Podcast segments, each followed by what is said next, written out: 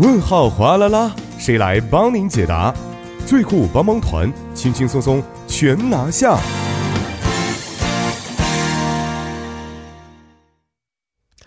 生活小贴士尽在帮您解答。首先欢迎我们的节目作家李金轩，金轩你好，大家好，主持人好，你好。那么首先来看一下今天我们要解答的问题啊，到底是什么样的？你好，我是在韩国工作的中国人啊，因为呢，我只身一人在韩国奋斗，早上啊一般都是急急忙忙去上班，几乎没有什么时间去吃早饭。最近总觉得身体没有力气，整天呢都是筋疲力尽的。呃，想比起以前的作息习惯呢，我啊就差这么一个早餐问题啊，所以我心想，这是不是因为我没有吃早餐的原因呢？呃，所以想问一下节目组，这个早餐对人的健康是真的有影响吗？啊，首先还是非常感谢这位朋友的咨询。确实，作为职场人士呢，人们一般呢会因为太忙而忽视掉这个早餐。人们一般都会认为早餐对健康比较好。那么，有没有一些具体的研究统计能够证实这一说法呢？嗯，有关早餐的研究确实是非常多的，所以今天我想给大家带来早餐相关的研究统计，希望大家重视早餐问题。首先，延世大学保健大学院在二零一四年到一六年，针对四十到七十九岁的。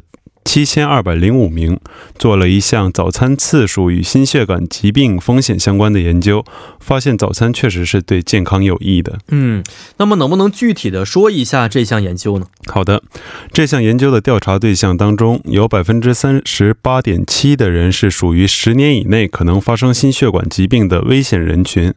一周之内每天不吃早餐的人，比起吃五到七次的人，患上周状硬化心血管疾病的风险是要。高出一点四六倍，而尤其是女性，这个风险会比男性要高。女性是一点五五倍，而男性是一点四七倍。而如果有家族家族史的话，这个风险会跳到二点一倍。嗯，听起来还是非常危险的啊。呃，如果家里有心血管疾病相关的家族史的话呢，建议大家呢一定要吃好早餐呢。是的，而且除此之外，还有一项调查是比较有意思的，是说。不吃早餐反倒会导致肥胖哦，会导致肥胖啊？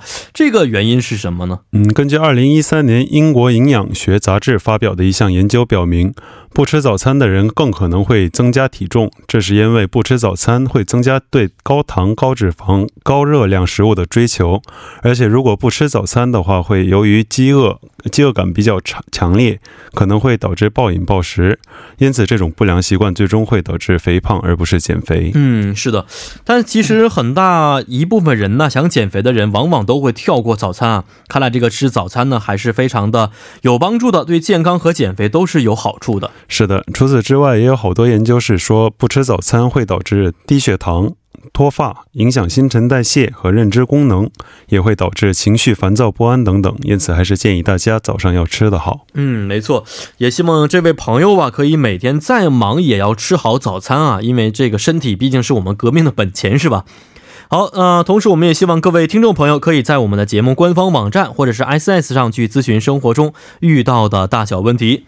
那么，如果大家还有其他想法或者是疑惑的话呢，也希望通过我们的参与方式与我们进行互动，我们将会及时的为您答疑解惑。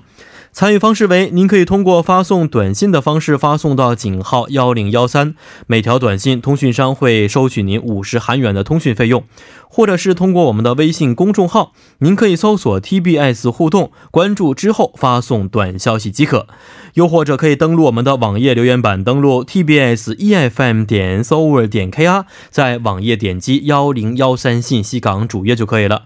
又或者可以通过我们 TBS 的 APP 软件进行发送短信也是可以的。